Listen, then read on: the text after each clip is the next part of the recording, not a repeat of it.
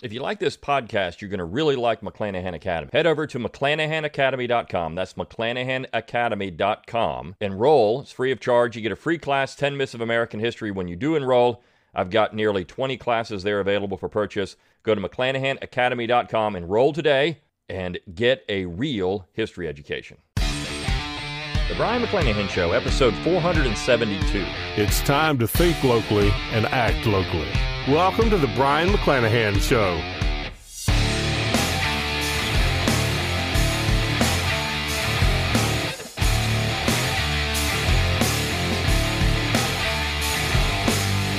Welcome back to the Brion McClanahan Show. Glad to have you back in the program. Very glad to be here. Don't forget to follow me on Twitter, like my Facebook page, and subscribe to my YouTube page where you can watch this podcast. You can find all those social media accounts on my webpage, brionmcclanahan.com. That's B R I O N, McClanahan.com. Give me an email address while you're there, and I'll give you a free ebook. Forgotten Founders, a free audiobook of the same title, read by yours truly. You can support the show by clicking on that McClanahan Academy link while you're there. Get great courses, great content. You can also go to Learn True, T R U E, learntruehistory.com. Click on that support tab while you're at brionmcclanahan.com. Get a book plate if you want my autograph on one of my books. My latest is The Jeffersonian Tradition. I've also got Southern Scribblings and a whole bunch of other books. The Founding Fathers Guide to the Constitution, Nine Presidents Who Screwed Up America, My Pig to the Founding Fathers, Pig to Real American Heroes, How Alexander Hamilton Screwed Up America. I've got all kinds of stuff. Forgotten Conservatives in American History. All kinds of ways to support the show. Click on that shop tab at brionmcclanahan.com. Get my logo and all kinds of cool stuff. But as always, share this podcast around on social media. Rate it where you get your podcasts. Let people know you're thinking locally and acting lo- locally. Send me those show requests. I like to get those too. I may not respond back to you, but um, I do read them. So all that is appreciated. Now, this again is a listener generated episode. It was a question that I read a book by Michael Lind. Michael Lind um, is considered to be a conservative. I would say that he's more in line. Lind is is is interesting because Lind is a Lincolnian nationalist. Let me just say that. In fact, he describes himself, or at least he did in the 90s, as a liberal nationalist. Now, in the 1990s, in the mid 90s, when the book that he wrote was published, 1995, what I'm going to talk about today, he was working for the New Republic, which at the time was um, being um, edited by Andrew Sullivan, the leftist kind of conservative. I mean, there was an interesting break back before Sullivan left. And of course, some of the people that were working at the New Republic then formed Slate magazine, which is lefty.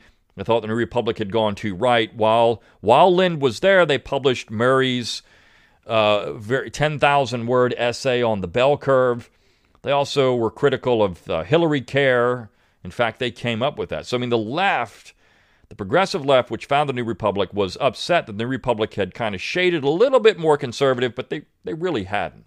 And so Lind calls himself a liberal nationalist. Now, he wrote a book that came out in 2020, and uh, Pedro Gonzalez, who is now one of the uh, associate editors at Chronicles Magazine, wrote a review of it.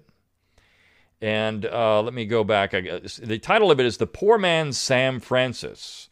The title of the book is The New Class War Saving Democracy from the Managerial Elite. And this came out again in 2020. And essentially, Gonzalez is calling Lind the poor man's Sam Francis. I don't agree. In fact, I don't think there's any comparison between Lind and Sam Francis. Sam Francis was a stalwart conservative, and he was always a conservative, a Southern conservative, I should say, more important than anything else. And when I talked about Lind on this podcast in May, it was Yankee Revenge. And I think Lind did a very good job in that essay pointing out that the real problems we face are coming from New England.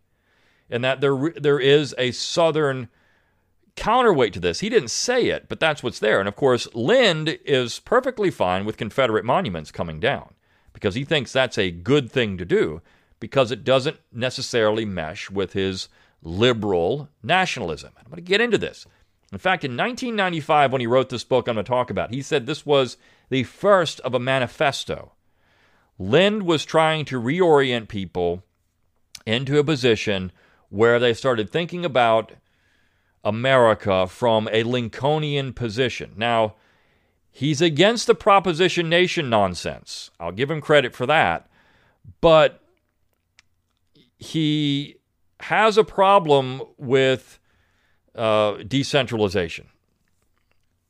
He has a problem with it. Now, this piece by Pedro Gonzalez, I want to get to the to the top part of it.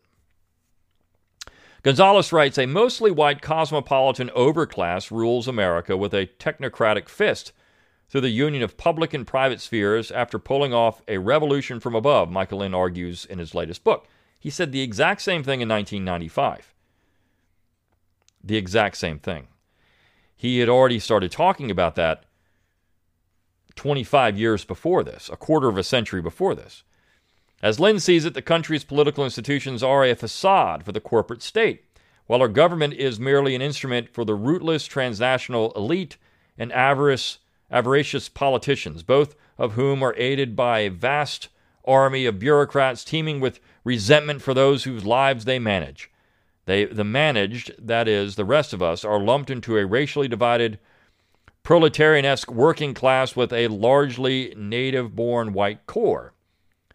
Lind writes Working class immigrants and some native minority group members whose personal conditions are improving compete with many members of the native working class, mostly but not exclusively white, who find their economic status, political power, and cultural dignity under threat from below as well as from above.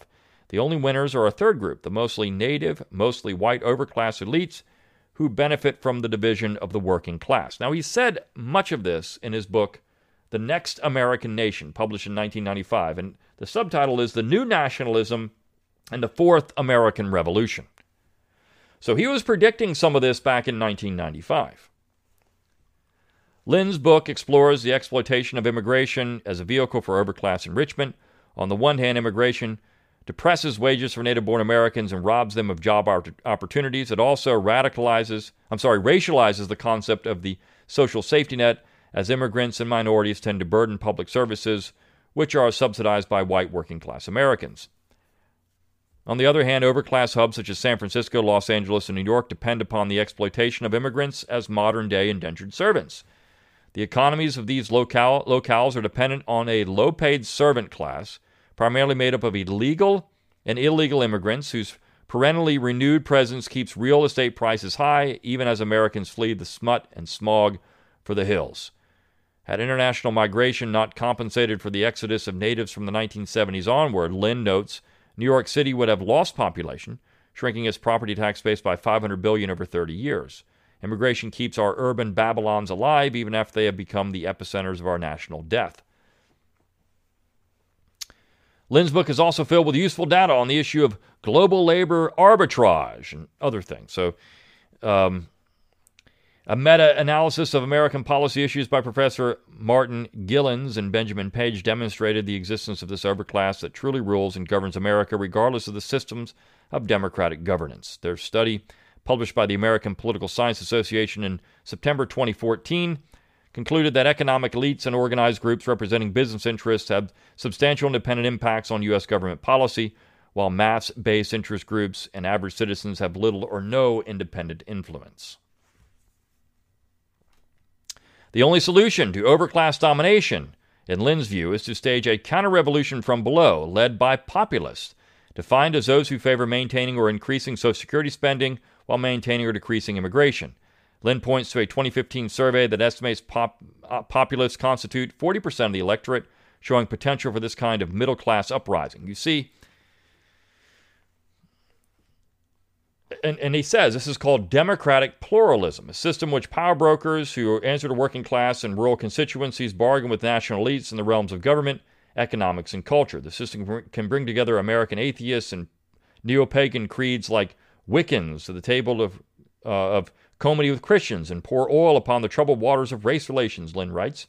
Readers may wonder if Lind is describing a nation or a or something like a boarding house, right? I mean, but the thing is, this is this is Lind's MO. This is what he's been advocating since 1995. And I want to get into this because I think Lind is completely wrong. Because I don't think Lind really understands the benefits of federalism. This is something we talked about in the last show. Lind is a nationalist and he wants a national one size fits all policy. So this book The introduction says, Are we a nation? And he, he lists, what he does here is list three American revolutions, and I'll, and I'll explain what they are. He goes into detail. But he says the first is Anglo America, the second is Euro America, and the third is the making of multicultural America. But he has an entire chapter on the white overclass and the racial spoil system. This is 1995. Linda's been talking about this since 1995. And how the overclass is designed, the oligarchs, as the last podcast I talked about, are, are essentially dedicated to ensuring that everyone stays divided because that works for them. Now, on the other hand, you could say that division with federalism would crush them. It would crush them because they can't put out all these brush fires all at once. It would be too hard. This is what uh, Hume's ideal republic was all about. You create so much decentralization that you can't you can't centralize anything and control it all. This is why decentralization is the answer. So let me get into this. He says, Are we a nation? No, say the multiculturalists, who are found predominantly, though not exclusively, on the left. The United States, they say, is not a nation state. Well, I mean, this is true. It's not a nation state. Now, Lind would argue it is. It's a nation state. He argues there is a national American identity. I disagree. And I think we're seeing that on a regular basis. The 1619 Project has exposed this for all of its problems. This is why the 1776 people are going so bananas, because they firmly believe that there is an American nation. 1619 people don't. They're saying, no, no, there's no American nation. Genovese, in his Slaveholder's Dilemma, said, you know, well, I mean, um, as a nation within a nation, or he talked about it, I should say. Um, uh, no, I think that was in his slaveholder's dilemma. He said that, or it was Roll Jordan Roll, excuse me. And Roll Jordan Roll, he said, you know, Black Americans constitute, um, you know, nation within a nation, perhaps, but either way, they're all American. You can say that they're American. Look, the the idea that um, Black Americans aren't American. I mean, because you kind of get that at times, but they are. They're an old part of American identity. But is there an American nation? Under the strict definition of the term, I would say there never has been an American nation. And same thing, I mean, John Taylor of Caroline would say that. John Taylor of Carolina. there's no American nation. We're not, we're not tied together with Puritans in New England. They're nothing like us. They're nothing like us. And I think that's the key to understanding it. He continues, though, they may disagree about how many American cultures there are. Multiculturalists and cultural pluralists agree that the United States is not a nation state like France or Poland or China or even Brazil, but a multinational federa- federation like Canada and Switzerland and the former Soviet Union and Yugoslavia. Well, I think this is 100% true. This is true. This is what it should be a federation, and it was what it was designed. See, this is where Lind, I think, doesn't really understand what was going on. Now, he says that the original United States was an Anglo nation. An Anglo nation. It wasn't. Because it was pointed out over and over again, even in the Philadelphia Convention, we didn't have a national government. We didn't want a national government because there wasn't such a thing as an American nation. He says a multiculturalism of the right is conceivable as a response by conservatives who wish to preserve cultural or racial purity through a policy of voluntary ethnic or racial segregation. I don't think that's true. I mean, he's see this is the leftist and Lind, Lind coming out. Well, it's all about race or the people on the right. No, it's not. Cultural, you could say it's about culture, preserving that. Is that race? Is that just culture? If one rejects the assumption, if it is, if one assumes that Americans of different races can and in fact do share not only a common civilization, but a common nationality, then the multicultural enterprises simply collapses. So if he says if you reject it and you say there is a common nation, a common civilization, but a common nationality, then all of this falls apart. But is there? I mean, I think this is, it doesn't fall apart because we're seeing it now. We're seeing what the founders talked about in 1780, 1788, 1789, 1787 come to fruition. We saw it in 1861 there were different civilizations there were different nationalities on the North American continent. The problem was you couldn't have one or the other dominate the government because the central authority because they would punish the other side. This is the whole benefit of federalism. The major opposition to multiculturalism today comes from democratic universalists who are mostly, though not exclusively, on the political right. Are we a nation? The Democratic Universalists answer no as well. Universalists reject the multicultural celebration of racial cultural identities, fearing it will encourage the balkanization of America. This has been, I remember back in 2009 or 10, as I was writing for mainstream conservative publications, this was brought up to me. Oh, this is just balkanization. What you're talking about here is dangerous. And Lind would probably say the exact same thing. What you're talking about is dangerous. Because we're, I mean, we got to have a union because what would happen if we didn't? We'd all fight each other. I don't think so. You have a union for common defense and commerce, but I mean, imagine if um, you could decentralize in a way that would respect people of different backgrounds and let them have their own, as long as it's Republican in form, let them have their own governments and their own societies and their own things. If you could do that, would that not be good? And you could all say we're all Americans. I mean, um, if that leftist state is attacked, then the right will come and defend it, and vice versa. It takes rewiring, thinking what it means to be an American. However, they do not counter it with an inclusive American nationalism of their own. By their own theory, they cannot, for democratic universalists agree with multiculturalists that the United States is not a conventional nation state. The United States, according to universalists, is not a nation state at all, but an idea state. As nationalists, as nationalists, I'm sorry, as nationalist state based on the philosophy of liberal democracy in the abstract. There is no American people, merely an American idea. See, this is the 1776 people. What he just defined in 1995 was the 1619 people and the 1776 people slugging it out. Though I would say the 1776 people have adopted the idea of Lincolnian nationalism within this framework of America as an idea. It's a proposition nation. Someone who believes ardently in this founding idea, variously defined as human equality or natural rights or civil liberty or democracy or constitutional government, is a genuine American, even if he shares little or nothing of the prevalent culture, mores and historical memories of the American cultural majority. Americanness, in this view, is less akin to membership in a national community than to a belief in a secular political faith, the religion of democracy. Now, you could say that there are lefties that would do this as well. Think about Joe, Bi- Joe Biden. You get neoconservatives supporting Joe Biden because he, sp- he spouts this kind of stuff. You see, there's bleed over into other areas, and I think that this kind of America as an idea has now factored into the multiculturalist because they're saying, well, yeah, it is an idea, but we never lived up to it. We're still not part of the American conversation. This is the argument.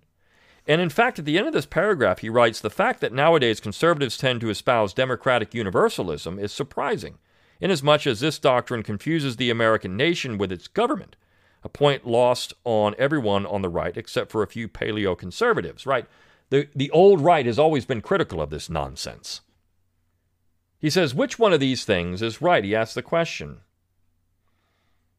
He says, These are the two schools of thought that have almost monopolized recent discussions of American identity. Both agree that the United States has never been a co- conventional nation state and differ only as to what kind of non national state it is or should be. Is the United States, as the multiculturalists claim, a federation of races, or is it, as the Democratic Universalists agree, a post national idea state? Well, there is a third way, right? A federal republic. It's the problem is you're you're arguing from a position of a national government. It never was intended to be that.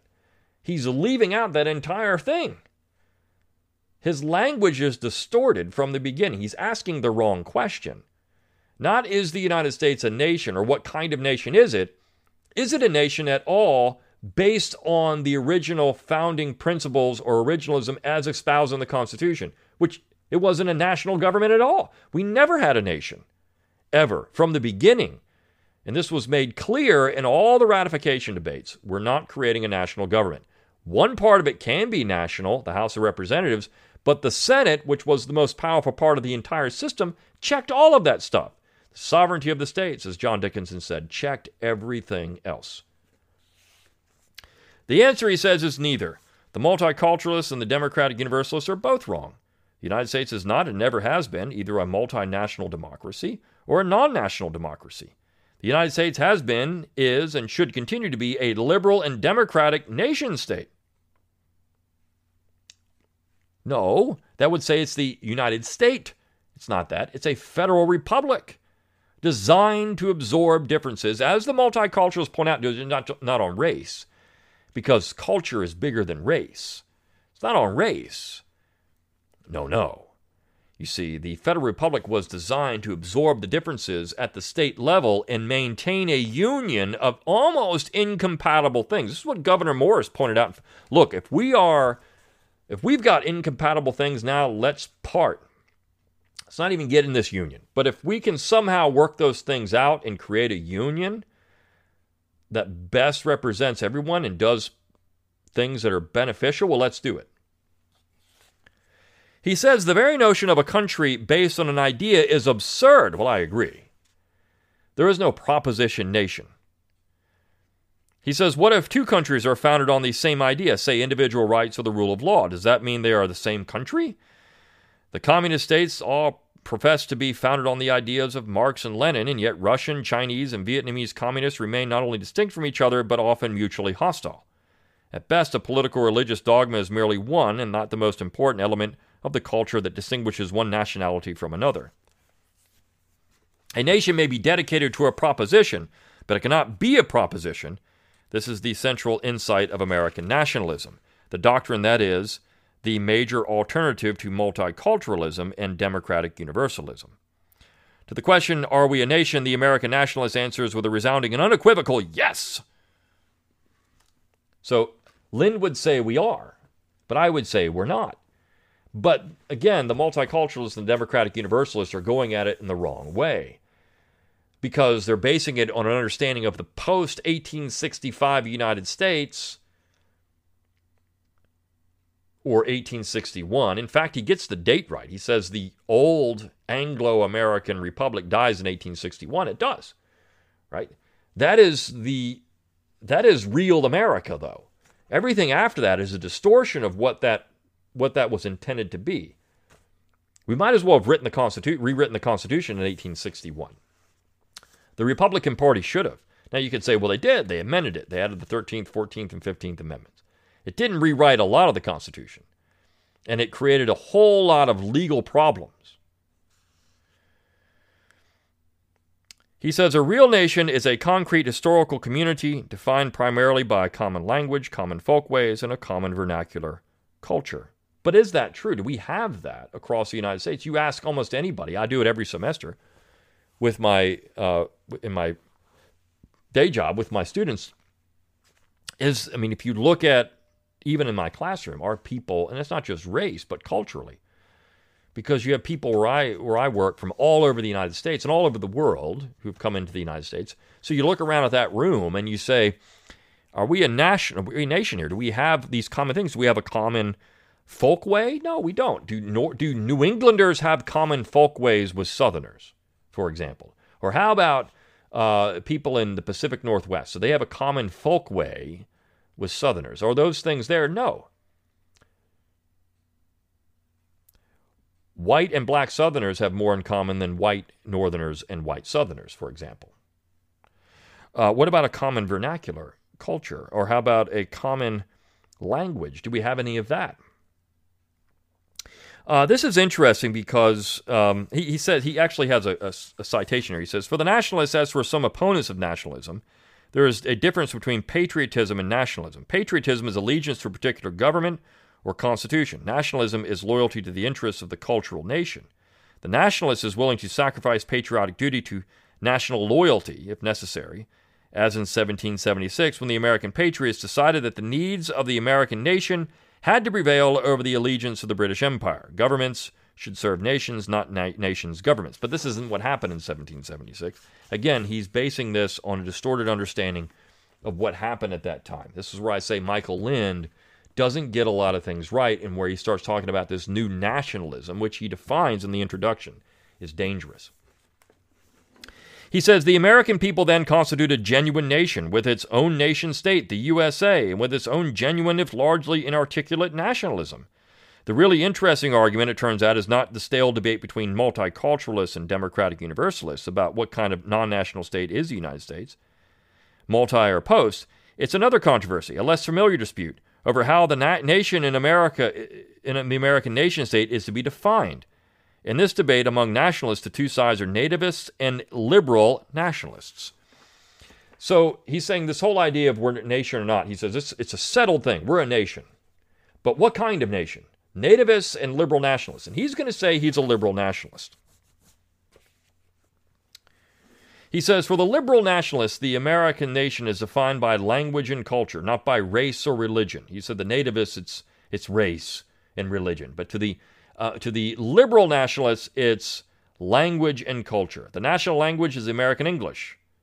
There's various regional and subcultural dialects. The national culture is not the high culture of the art galleries and civics classes, but rather the vernacular culture that has evolved in the United States in the past several centuries and continues to evolve from the unsystematic fusion of various regional and racial customs and traditions. The liberal nationalist argument, it must be stressed, is not that a transracial American nationality is something that will emerge in the future from the mingling of today's conventionally defined American racial and ethnic groups. Such mixing, rather, merely reinforces a common cultural nationality that already exists. He says the American cultural nation, properly defined, has included Americans of different races for centuries. Indeed, the transracial American nation is considerably older than the United States itself. For, gen- for several generations before 1776, a distinct, unique English speaking North American nationality, including slaves born and raised on American soil, had begun to diverge from other parts of the English speaking world. Now, this is where I would disagree with him because, as David Hackett Fischer has pointed out, that's not the case. You had four regional folkways in America, and each were hostile to each other. Well, two coalesced to make more southern, two to make more northern, but they were certainly hostile. So there wasn't a national identity even then. The founding generation pointed this out. It did not exist. But he says, of the two rival versions of American nationalism, nativism has the greatest antiquity for the simple reason that most Americans, until well into the 20th century, thought of the American people as a white Christian nation. And this is where you get to this, you know, um, reclaiming America for Christ and uh, Christian nationalism. I mean, this this kind of fits in that. Um, but again, we're that nationalism is wrong. It's wrong in its core because it doesn't recognize that the United States has never been a nation ever in its history. It wasn't designed that way. There is no American people. It's like utopia for utopians. It doesn't exist. It can't exist. The United States was a federation, a federal republic, a confederation of states that each had their own national identities in many ways. Jefferson called himself a Virginian. This is why he wrote his notes on the state of Virginia. He was asked, Can you tell us what it means to be American? He said, No, but I can tell you what it means to be a Virginian because he didn't know what it was like to be a person from Massachusetts or California. I, you go out, I mean, if I go and watch videos from people that do things in California, these people aren't like me. I mean, they live in a in the lower 48 of the United States, but they're vastly different from me in, in a lot of their manners and customs and language. I've often said, you know, if you want to drive people nuts in the North, go to the North and say, I'm fixing to go to the grocery store to buy some sweet tea and grits and I'm going to put them in my buggy. Right? They're not even going to know what that means. So this is the, the language matters. Yeah, it's English.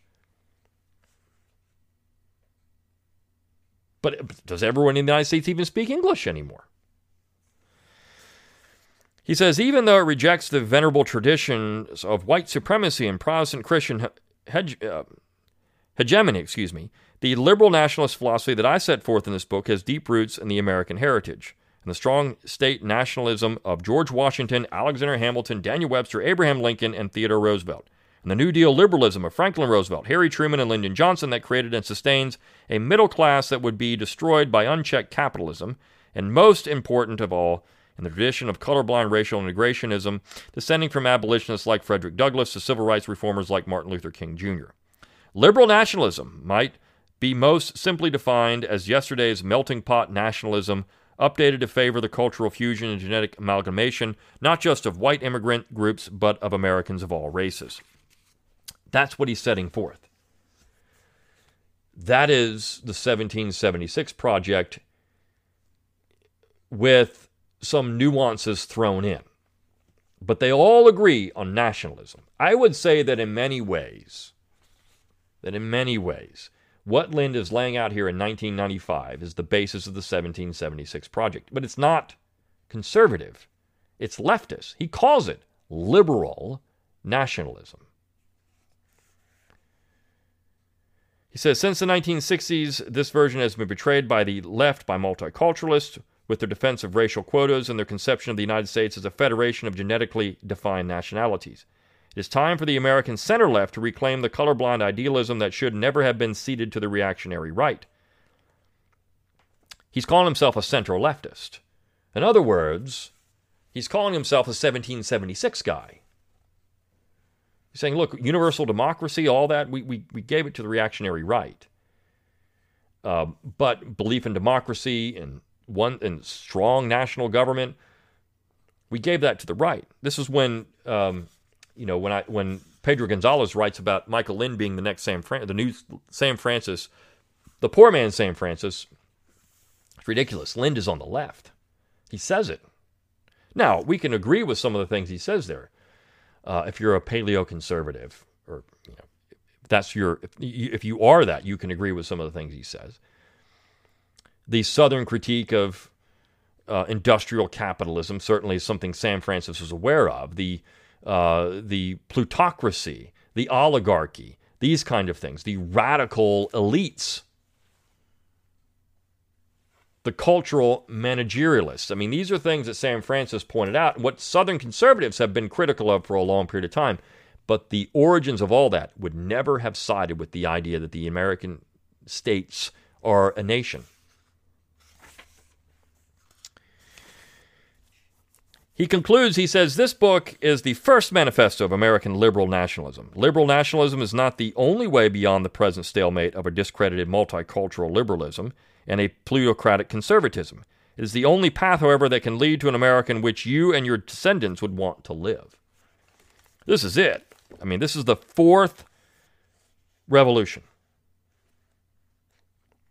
The fourth revolution. So I wanted to touch on that because I think what we're seeing, I mean, Michael Lind being uh, listed as a conservative now in this new book and Chronicles covering that back in October. We have to be very careful with someone like Michael Lind. He's certainly pushing a left of center position in 1995, and I don't think he changed. What's happened is if that's now become conservative, then we've really we've really lost. But I mean, it is considered conservative by the Claremont people.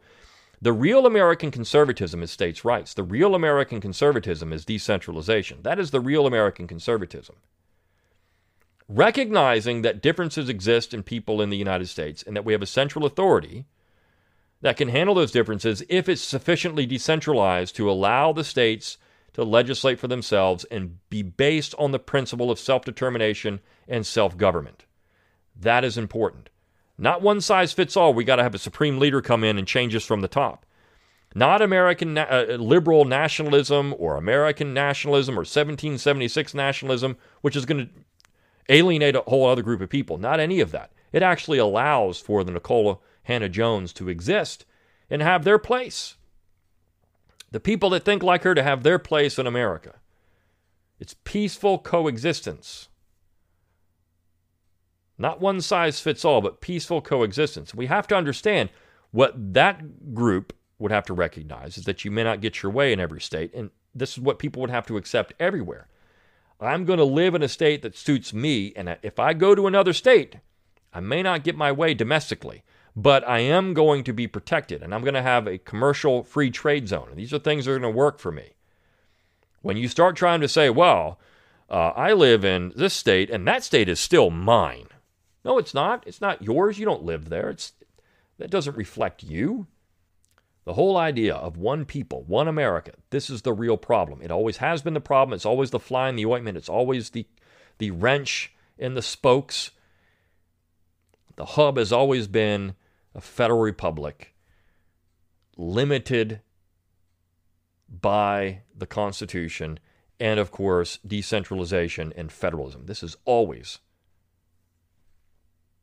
the important part of it. All right. So, that said, I'll see you next time on the Brion McClanahan Show. See you then.